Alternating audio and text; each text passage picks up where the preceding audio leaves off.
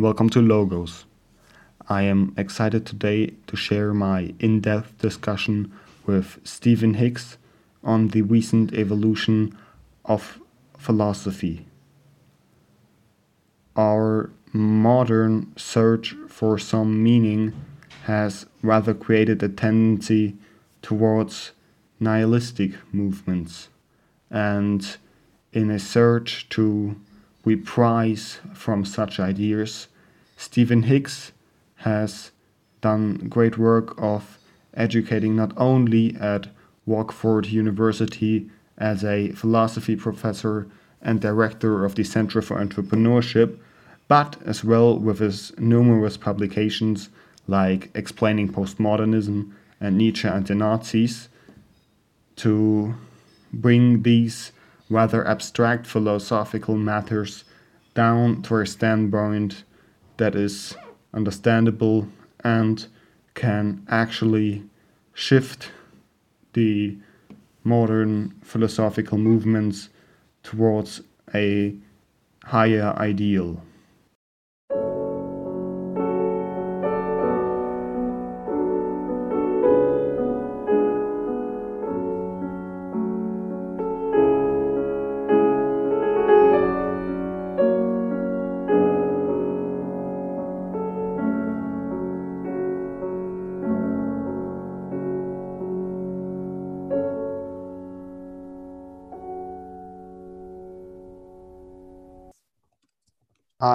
Would like to go into an in depth discussion on what philosophy one can actually adopt as a strategy of achieving what can be perceived as the best possible life. Mm. Uh, yeah. All right. Good project. yeah, of course, not a simple one, but I think with such a big spirit, and we can talk about this of um, nihilism and yeah, the postmodern and Marxist ideas being spread. Mm. I believe it is really important to build this kind of from the ground, um, so you don't lose people at the start. Yeah, yeah, that uh, pitching it as a foundational project, I think, is the right approach. So where do you think should one start? Hmm. Uh, well, I, yeah, I think uh, obviously the best place to start is uh, what we all hope for uh, when we are parents with respect to our children, that uh, we want to provide them with many opportunities to uh, stimulate their senses, enable them to learn how to use their bodies well, uh, and doing both of those things also involves cognitive development. So they uh, have, a, have a rich environment in which they can start to develop their language skills and their, uh, their early reasoning skills. And all of this in a, uh, an emotionally uh, safe environment so that they know that they can uh, experiment and there are going to be the normal fears and failures, but they, uh, there are some boundaries within which children are exploring and failing, that they uh, don't have too much pain and too much discomfort, so they're not discouraged from trying again. And then also the, uh, I think the example of parents uh, is very important since children learn a lot, hopefully, from what we say to them, but also they are observers and they learn a lot from what parents do. So setting what we take to be a, a healthy example. and the idea then is, I think, if you uh, have a child who in the early years is uh, is physically healthy, is uh, cognitively active and and learning all of the basics, and has a sense, an, an emotional sense that the world is an interesting, enjoyable, exciting place, then uh, that's the uh, the best possible foundation in childhood. Yeah, definitely, and you see, um, especially in the importance of education from a young age, since if the parents already are teaching ideas that are not going to bring the children forth as they should, it's it's a real danger for, of course, the next generation, and this amplifies itself in the future. Certainly, yes, yeah, and there are any number of uh, you know examples that parents can set in their personal behavior that uh, are, are sabotaging of young people's um, development. There are explicit beliefs that parents can put onto children that also are, are sabotaging. Uh, and then, of course, any sort of uh, physical abuse uh, is also extraordinarily sabotaging as well. So, you know, at least in a rough and ready way, we know what all of those things are. Um, uh, but if we want to get past the rough and ready sense this is where intellectuals and professional educators need to uh, uh, be operating at a high level of integrity and a high level of commitment to uh, to kind of scientific development. Uh, uh, otherwise, uh, the, the, the, professional intellectuals and the professional educators are, are contributing to the sabotage. You mentioned a little bit earlier some of the, uh, the more nihilistic segments of our intellectual class right now, postmodernism uh, being one of them. Uh, and that certainly is one of the, the challenges that we're facing right now. Definitely. And what I'm really curious about in your role of being this kind of educator, um, how do you see your students over time um, changing or mm. um, the beliefs that they are being taught um, manifesting in their lives. Yes. Well, uh, yeah, I've spent many years teaching uh, students in the United States, so that's my my largest sample. But with the growth of the internet um, and the response to my my books and other publications, I've been corresponding with students from all over the world. So, in one sense, my uh, I'm a little bit saddened uh, over the last generation. I don't think this generation of students is any uh, less intelligent than previous generations, and I think in their own way they are still ambitious to have a meaningful and significant life. But I do think they have uh, been done a disservice by formal education, formal schooling uh, over the last generation. That they are uh, suffering more from indoctrination types of education.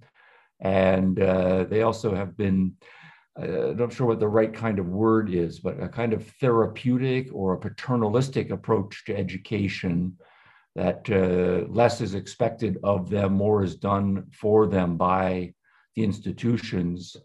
Uh, and, and, also this, what I'm calling this therapeutic idea that in some sense, uh, students need to be uh, protected from a dangerous world. Uh, and so they grow up a little more fearful, a little more uh, sensing that other people, authorities are going to do things for them. And by the time they get to university, they're, they're, they're not less intelligent, but they are less self-resourceful than uh, previous generations. And I think that's, that's problematic. So, uh, you know, I've got a certain amount of anecdotal evidence, but I also look at the studies, and it does seem to show that students are more fearful, uh, less able to take on the challenges of university education. But at the same time, uh, I've, I've, been very encouraged by just how many, you know, intelligent young people there are all over the world who, despite in some cases pretty uh, uh, poor economic circumstances, more repressive political circumstances, dysfunctional parenting, they are they're eager, they're active-minded, they're they're looking for uh, new voices, new ways of looking at the world. Uh, they want to make something of their lives, so they are using the internet actively to find uh, uh people they can have uh, interesting conversations with and perhaps learn from. So that's a very mm-hmm. encouraging development to me. Absolutely.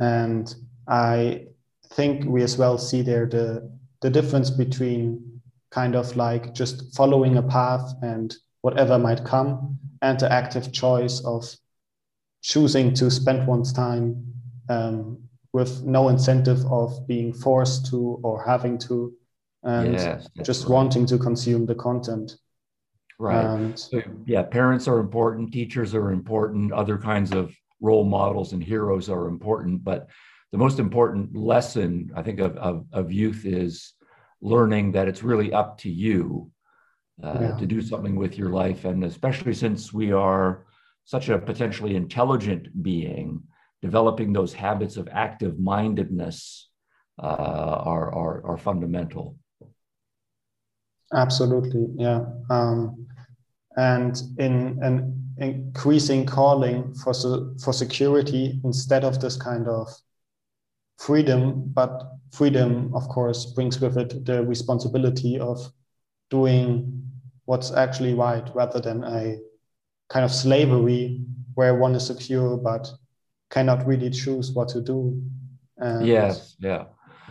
No, I think uh, uh, you know, security is a great value, and it should be folded into the other value pursuits. You know? So, I don't know. Just to take an example, right? You're you're in Potsdam right now, and uh, suppose, or I'm in Chicago, and uh, you know you want to go to uh, to Amsterdam, and I want to go to to Los Angeles. So you set a goal for yourself, and and your goal is to get there, and safety is part of that. You want to get there safely but at the same time, the more important thing is you want to get to Amsterdam or you want to get yeah. to Los Angeles and uh, letting fears about safety and something might go wrong prevent you from achieving that goal.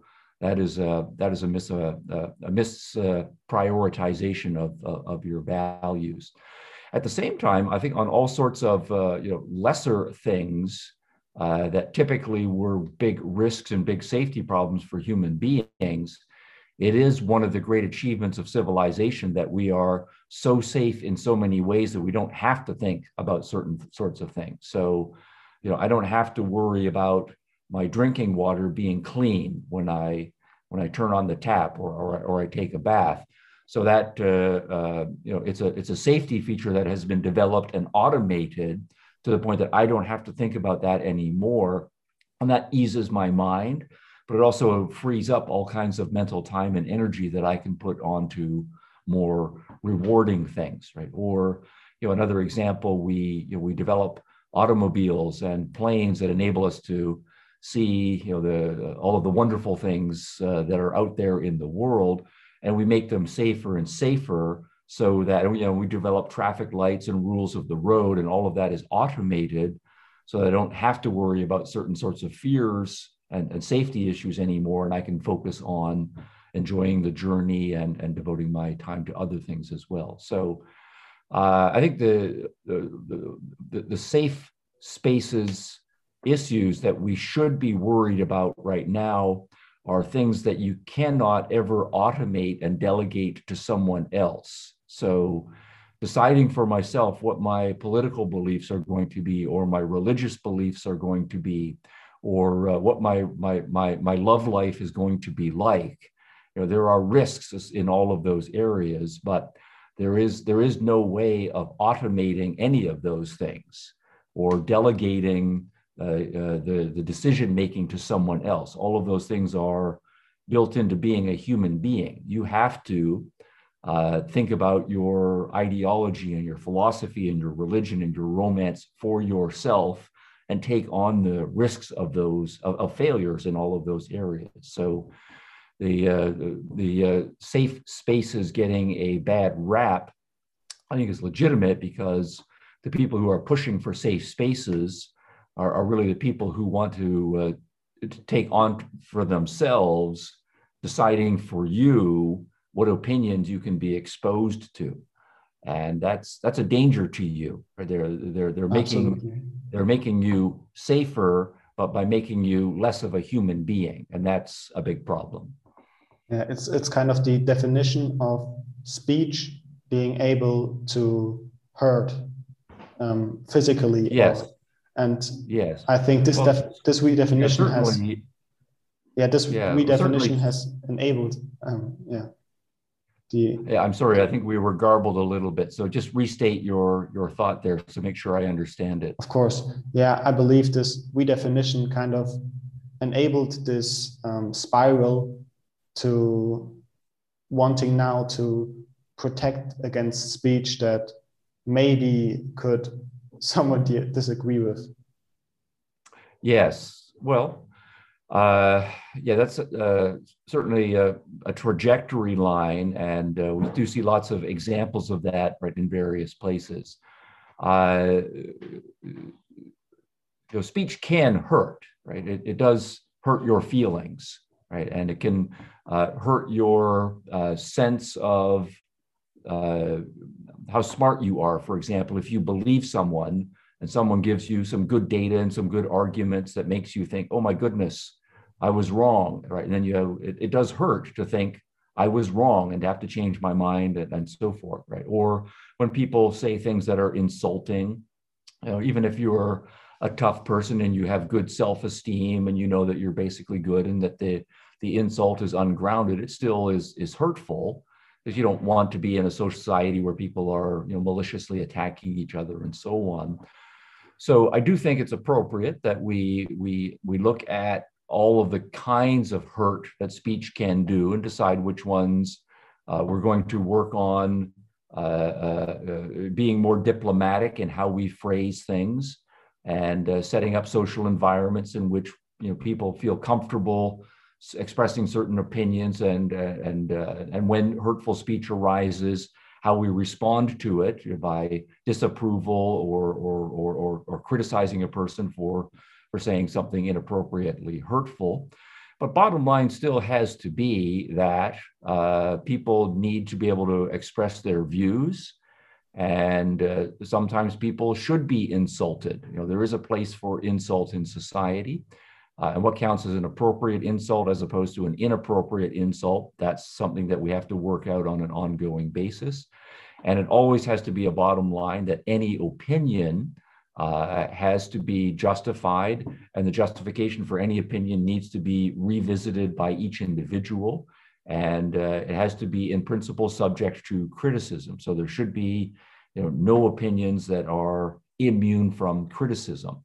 And so when this quest for people being more civil and more diplomatic shades over into uh, censorship, uh, uh, or even an expectation of social uniformity, that's where it becomes dangerous. Yeah, and my idea as well there um, in regards to the eruption of such a um, postmodern uh, philosophy that ultimately there is no none of uh, no universal truth um, might be just have been able to come forth because um, it has become so difficult to question actually um, even beliefs that might be valid. And so, um, as well, these beliefs were just stapled as not um, universally correct because there always was a lack of um, ultimate evidence. Hmm. Okay. Yeah, that's a that's a complicated uh, uh, set of concepts in that proposition, uh, and, and some of them I think would need to be right unpacked. So we have the concept of truth, which is certainly a big one. The yeah. concept of universality, right in uh, in truth as well. I would put a plug in for the concept of objectivity, mm-hmm. which is uh, related to universality, but they're not quite the same. And then the, the issue of uh, postmodernism and what that means. And then uh, uh the follow up issues about social dynamics and questioning and absolutes and what, uh, what can and can't be said and so forth. So, uh, uh, where in that package do you think we should start with the concept of truth, or should we talk about postmodernism? Um, what's the best direction to go at this point? I think um, the basis is postmodernism here because okay. that's the main topic. Okay, yeah. So postmodernism, uh, right, in my view, is uh, uh, uh, uh a consistently negative answer to all of philosophy's questions. Basically, saying that those questions are not answerable or ultimately they are meaningless questions. And so rather than thinking of philosophy as a quest for, for truth, for some understanding of goodness or beauty, any sort of positive value, the postmodern answer is to be as skeptical and cynical about all of those, and ultimately then to say uh, truth is meaningless, or there is no such thing as truth. uh, there is no such thing as as uh, goodness uh, in any sort of objective or universal sense, and the same thing with respect to to beauty. So what the postmoderns are pointing to then is to say, you know, what do we do, or what do I do uh, when I come to think that uh, there is no right answer, there is no knowledge, there is no goodness. And from that perspective, most of the postmoderns then say all we are left with is subjective desires uh, that came from usually various kinds of social forces that were unpredictable. But I can't say that my subjective desires or my subjective values are, are true or good. I just happen to believe them. Or it might uh, be that uh, um, the, the values that I happen to have were conditioned into me or constructed into me by various kinds of social forces. And I'm not in control of any of those social forces. So I can't really say that they are right or true or good. I, they just happen to be part of the, the social grouping that, that, that I'm in. So then when I start to think about you or other people, then I say, well, the same is you know, true, so to speak, of you as well. You just happen to have your beliefs, and I happen to have my beliefs, or you happen to have your values, and I happen to have my values, or Mike happens to have our truths, and your group happens to have your truths. And there is no rational, objective, universal uh, source of truth or factuality for any of us to appeal to. So all we're left with is just different so, values in conflict with each other and then uh, it's going to be ultimately some sort of a power struggle so if that's what we mean by postmodernism then we can go on to uh, to the other issues mm. but exactly there um, in the issue of not regarding any actual factual opinion as true um, i see the first contradiction as if there is no truth then how can there be the truth that there is no truth? Yes, certainly. So, uh, yeah, postmodernism or any strong form of skepticism does have the problem of articulating itself without contradiction, right? So, if I say, you know, the truth is that there is no truth, right? Or it's a fact that there are no facts, right? Or um, nobody uh, has a universal goodness, right? But then I'm offering that as a, a, a, good thing to say that applies universally. So there are all of these uh, paradoxes, and uh, they do consistently get put to the postmoderns and, and to other forms of skeptics as, skeptics as well. And so the way that they will typically respond to that is to say, yes, you are showing right the, the, the limits of language. And mm-hmm. all I can really do is say uh, that when we use language, uh, language does somehow seem to have uh, a rhetorical effect on other people. That language is a form of power, and the right answer or the, the right, right, again in quotation mark, way to think about language is not does is it true? Does it map onto reality? Does it communicate objective or universal facts about the world? But does the use of language uh, uh, have the power to get people to do what you want them to do? So if it's the case that I, my group is in conflict with your group and i can use some language that makes you feel guilty or makes you feel defensive or messes with your sense that you have some knowledge about the way the world works, then that's a good weapon for me to use in this conflict between your group and my group because it puts you on the defensive. So if I say there is no truth, and you come back and you say, Whoa, I have a hard time wrapping my mind around that and making sense of that. And then you go off and you start, you know, spending 10 hours thinking about abstract philosophy and objectivity, right, and so forth. Then that's great for me because then you are not engaging in any sort of political activism. And I've kind of taken you out of the field, for example, and uh, I, I can then just spend my time doing more political activism because you're off doing philosophy that's going to be pointless. So the idea here is that uh, in answer to the claim that my skepticism is self-contradictory, I'll say that's fine, but I'm not really that interested in logical consistency. I'm interested in shutting you up or diverting your attention to pointless tasks.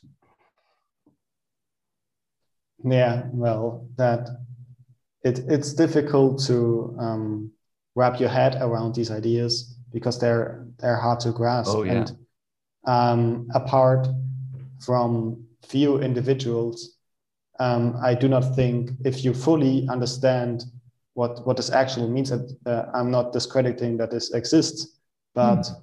I don't think that many actually yeah.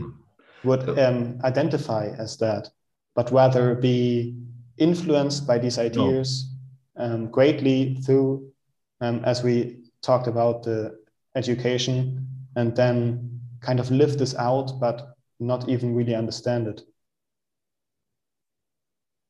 Right. No, I think that's the way it works. It always is a tiny minority of people who understand the the philosophical ideas well, thoroughly, and know the arguments for and against, right, and so on.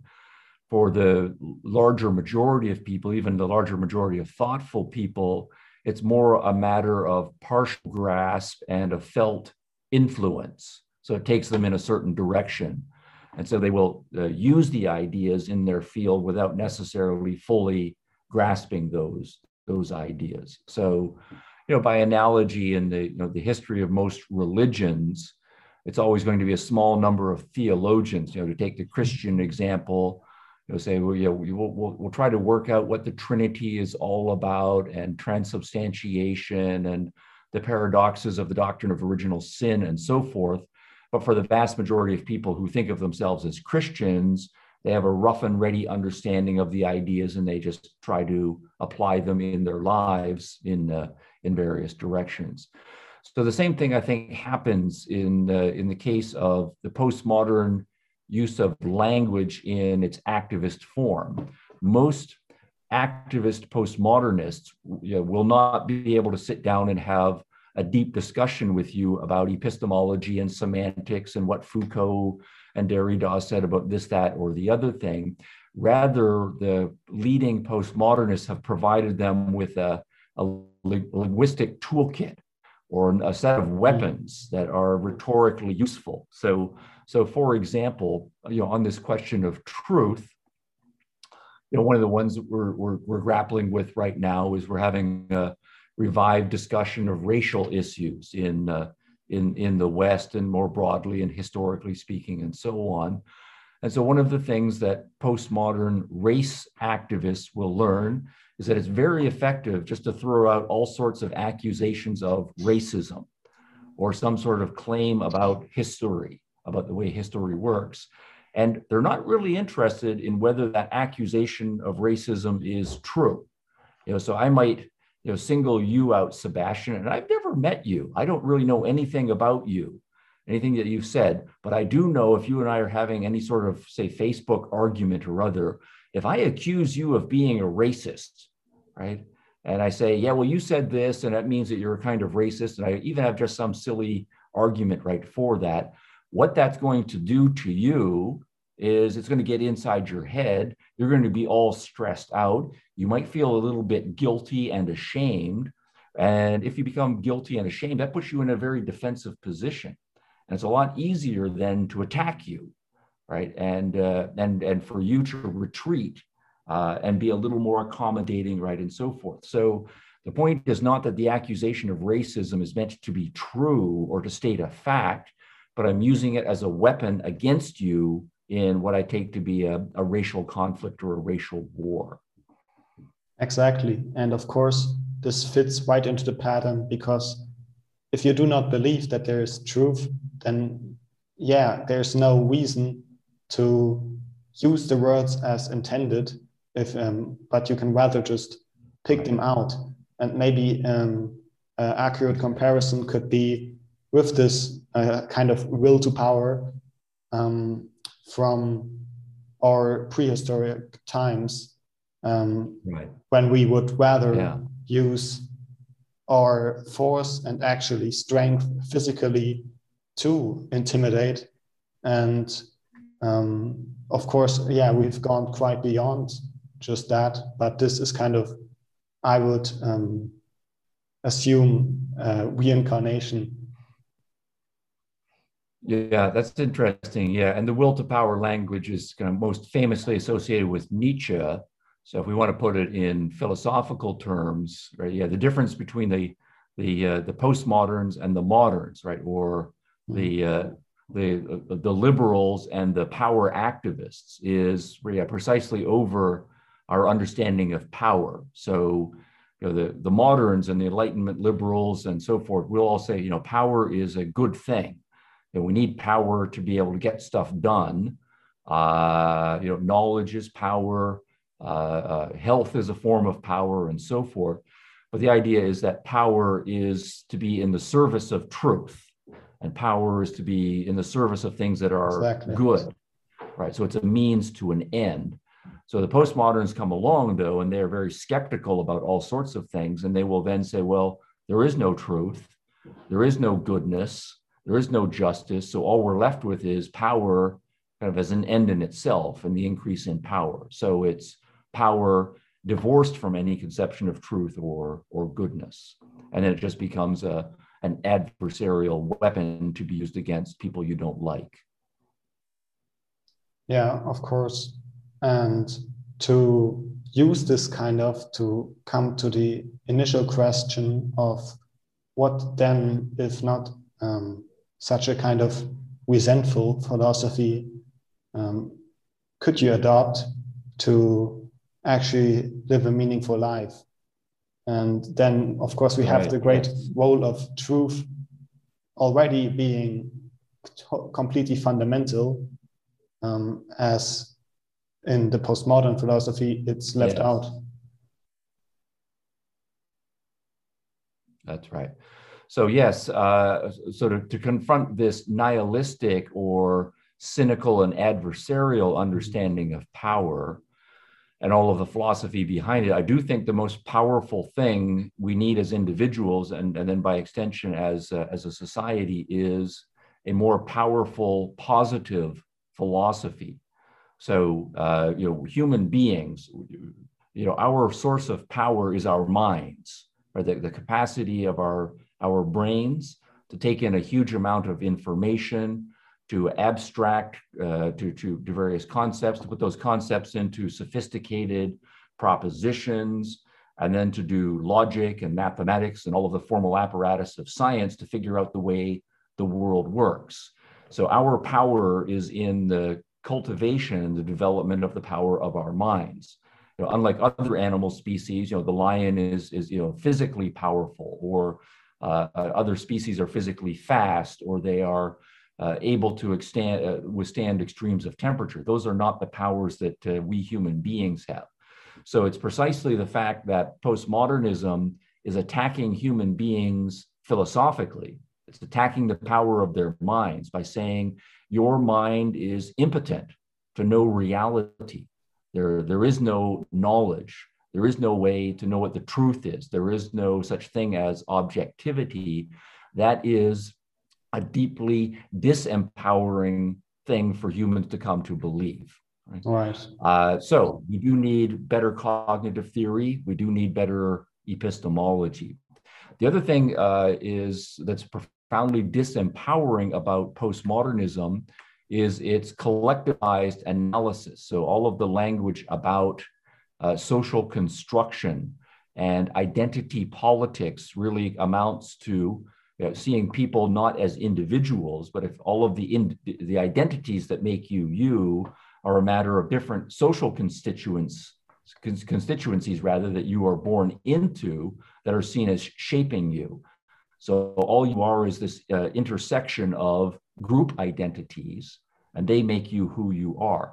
So the, that is a very disempowering thing because it takes away from the individual all agency, all sense of I am in control, uh, I am responsible. And to the extent that you don't think you are in control, uh, or that you are responsible, you become a different kind of being. So we need a better understanding of, uh, of human nature and human agency. Uh, that yes, of course, we're all born into various social networks, but we do have the power to think for ourselves about all of those social influences. So my parents might have a certain politics, or my teacher might have a certain religion, that I have the capacity to think about those political beliefs and to consider what alternatives there might be, to weigh evidence pro and con, and to accept or reject for myself my parents' politics or my teacher's religion. Or I might be conditioned to dress a certain way when I am a child, than to say, well, there's lots of different fashion options out there, and to go looking and to make up my own mind about what I think looks nice and, and, and suits my particular style. The same way most of us do with respect to music. And in, in, this way, the arts might be one of our saving graces that we do have a, a, worldwide culture now of young people having access to all sorts of musical media from all over the world. And we have these tools, these powerful tools in our hands, right? I've got mine, you know, right here that enable us to, uh, for ourselves, explore all sorts of music and decide for ourselves what kind of music we like and to explore as we want and develop then a sense of our ourselves as uh, our own musical agents right? And so on. So that sense of individual agency. So i don't happen to like the kind of music because that was what my parents like and that's the only thing that they taught me or the, that my musical teacher said this is the kind of music that you are going to learn and these are the instruments that you are going to play and i have to do those sorts of things so i can become my own musical person. I can become my own fashion person, my own political person, my own religious person.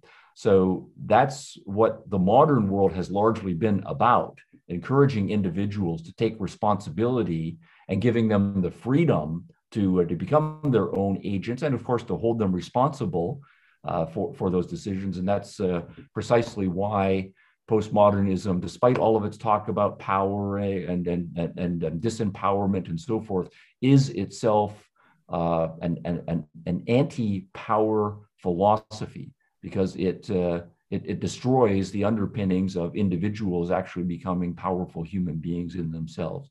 It reduces them to, to victims. And I think that's partly why we hear all of this victim talk uh, uh, it, it, it's the result of people not learning how to become individual human hmm. beings.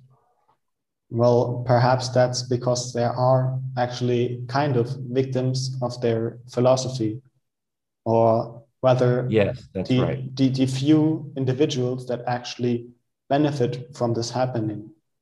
As you, um, yeah, there's the interesting link yeah. then to um, well as well of course the marxist philosophy where you could of course as well in the soviet union see that power um, has been going to fewer and fewer individuals.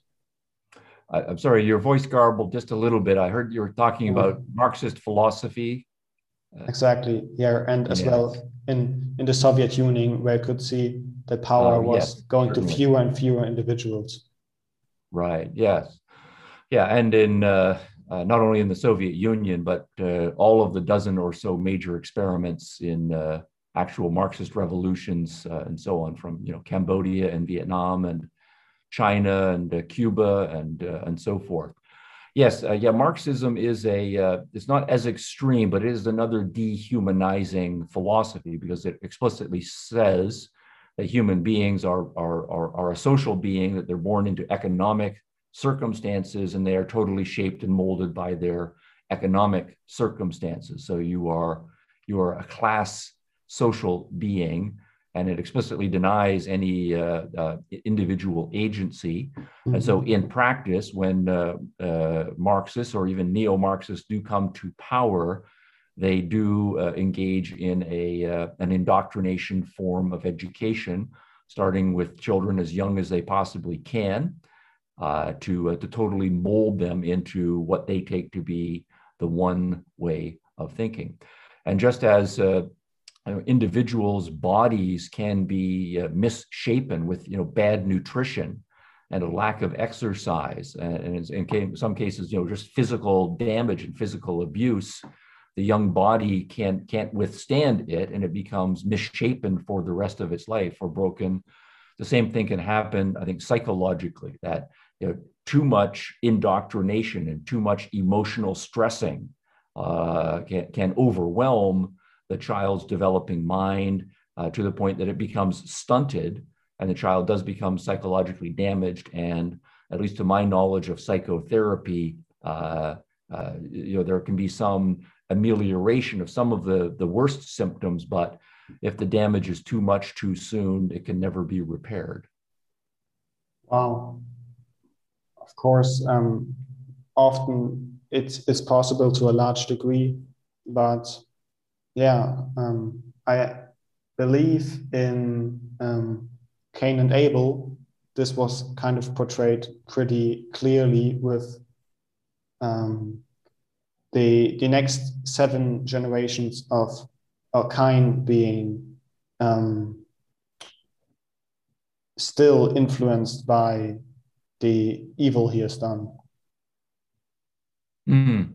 Well, that's that's an interesting question about how uh, yeah, any trait of an individual uh, gets transmitted to individuals in a next mm-hmm. generation, right? Or if we generalize and say that there are cultural practices or cultural habits, how those get transmitted from generation to generation. Yeah, how much of it, of course, is genetic? How much of it is uh, is, is environmental, how much of it is deterministic, that it's necessarily going to be passed on from individual to individual, and how much of it is more of a matter of an influence that individuals can't accept or reject, but it requires some volition on the part of the, of the receiving generation. But certainly in the case uh, uh, of, uh, of, of cultural practices, this is, I think, precisely why we need to have free speech and, uh, and a vigorous culture of challenging. Because you know there are lots of good cultural traditions that come down. But there are also always in, the mix bad cultural traditions.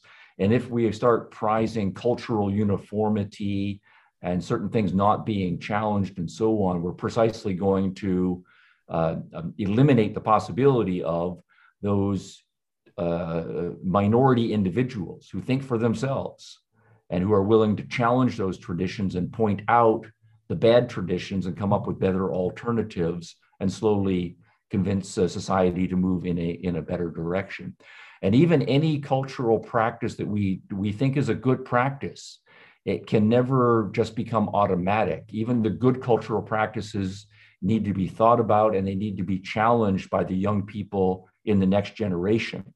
Uh, and if it is in fact a good cultural practice it will be able to withstand that that uh, that challenge by the younger generation. But it's important for the younger generation to understand for themselves why that good cultural practice is a good cultural practice, and the way they do it is by challenging it and seeing if it can uh, withstand the challenges or not. And if so, then they can see with their own eyes, ah, that's a good. They will adopt it in a strong way, and then be in a better position to teach it to their own children in the next generation.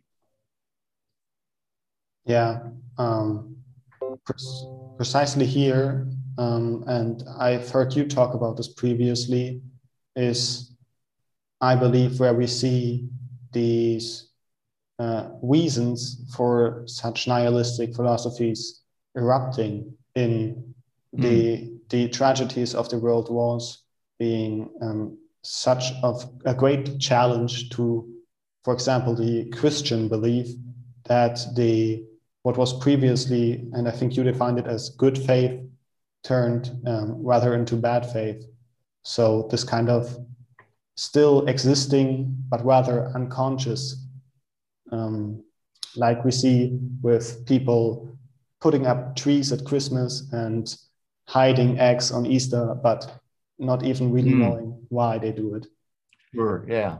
yeah, those are those are fascinating examples, yeah. right? And uh, yeah, yeah, each of us, uh, you know, when, we're young, we can say, in the case of a Christmas tree, we can enjoy the family ritual and uh, uh and, and the aesthetics of it, and we can understand the symbolism of you know having a symbol of life inside your home, particularly in the northern climates when it's when it's cold outside, without necessarily knowing any of the history or the deep theology that may or may may not be uh, be behind that. So that's uh, that's that's an interesting set of uh, sociological issues mm-hmm. there.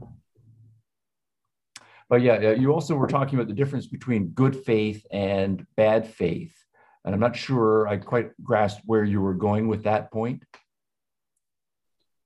Okay, um, mainly with the um, kind of previously um, really understood ideas of why one believes. Oh yeah, okay.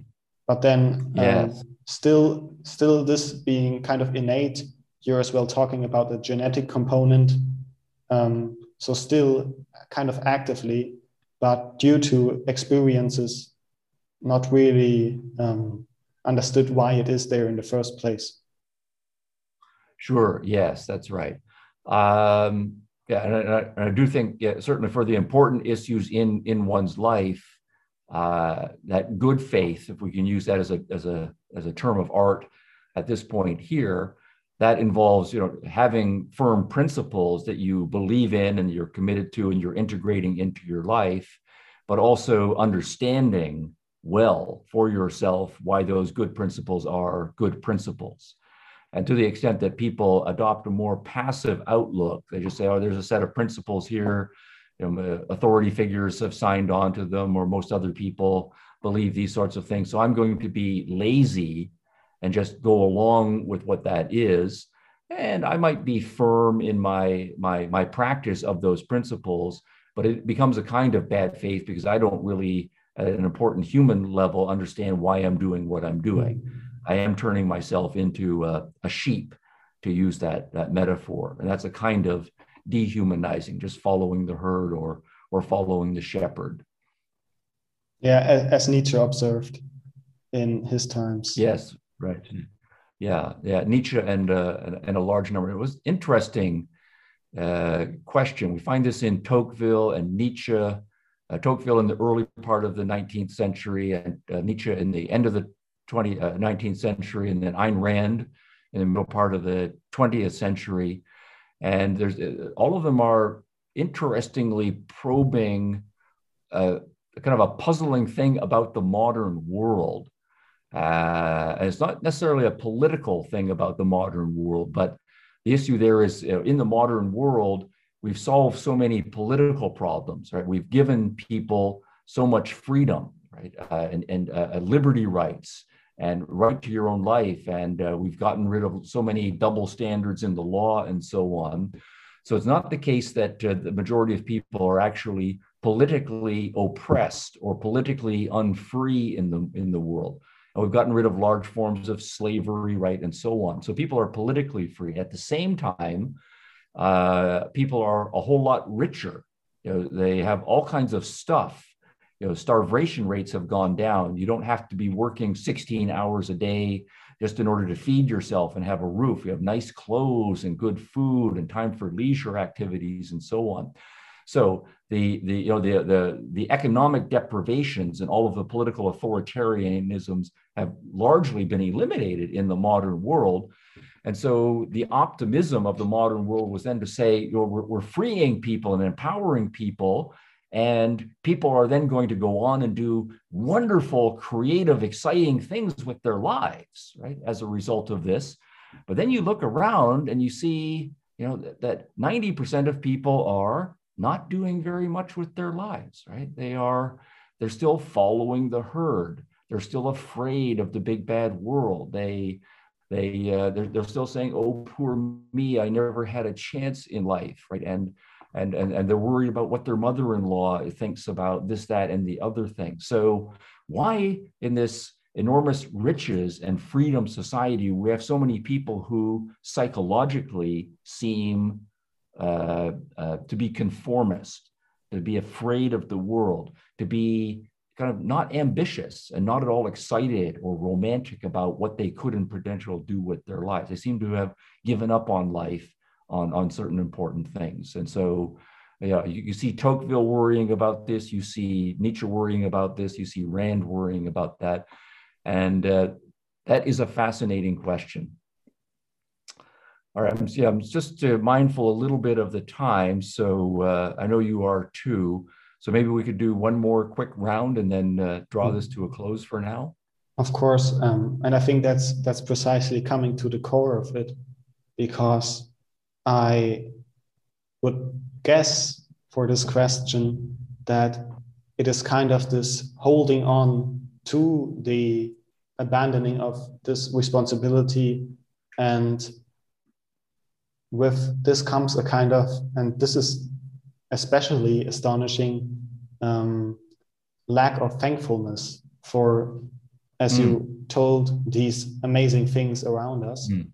Yeah. Um, yeah. Yeah. Ephesus was kind of integrated into us that we would um, still complain. And of course, it is innate to us to have an aim and want to go beyond.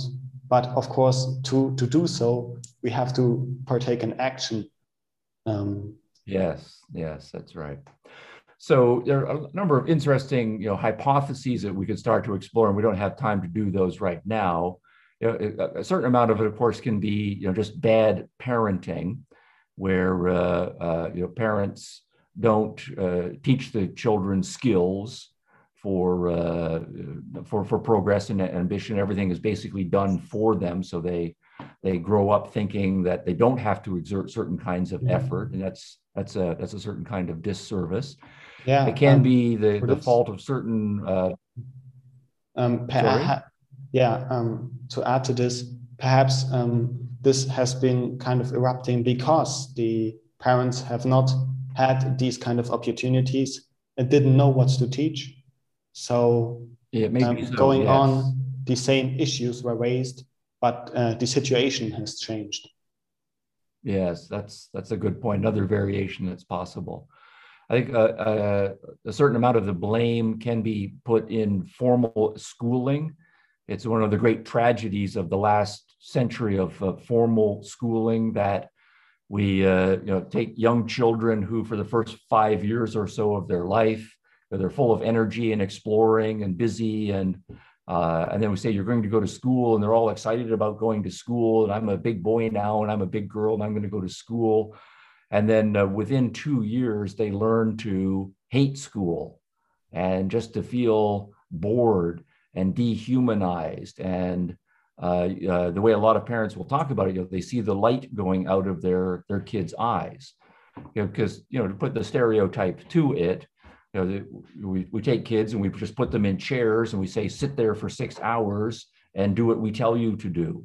Uh, and so the kids just learn passivity and following the rules and so on. And that is another kind of, of dehumanization. So you do that for 12 years.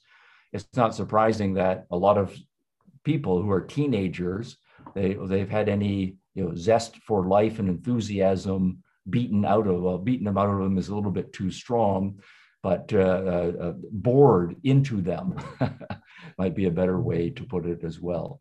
So um, it is a, an ongoing puzzle. And then, of course, there are lots of formal religions and formal philosophies that, to, to the extent those are indoctrinated into people, that can be profoundly dehumanizing. You know, if you damage people's uh, belief that their cognitive capacities are, are, are efficacious, then that's going to stunt their minds. If you teach people strongly that they are worthless and sinful and you know they're just going to burn in hell uh, and that's going to scare the scare the hell into people so to speak and then and fearful people are not going to be the kinds of adults who uh, are, are excited about life and its possibilities yeah um, that's quite a lot. Um, oh yeah, absolutely. Yeah, and so yes, uh, just to throw one more, I mentioned yeah, religion and its use of, of fear. Traditionally, some versions of religion, yeah, some modern forms of environmentalism are, I think, doing the same thing.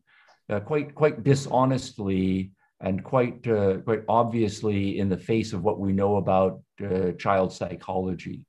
So you know all of those you know you know the the rabid anti-human types of environmentalism that are out there that are taking five-year-old kids and seven-year-old kids and just scaring them you know that all of the world is pollution everything is poison and it's your fault and uh, the world is just going to die of poison or poison by before you're an adult. Well that's what, what does that do to young people? Now that's an exaggeration and i don't have good demographics about how many people there are but there are a lot of teachers who are pretty far down that road. And that also is a, a I think part of the explanation for why we have so many scared young people in uh, in the recent generation. Okay. Good discussion good range of questions too. I appreciate it very much. Yeah me too. Um, that was great even though the technical difficulties yes those uh, those do crop up but we persevered and uh, at the same time we should be grateful the technology enabled us to have this conversation across the ocean. Yeah. so thanks again. Absolutely. Um, my pleasure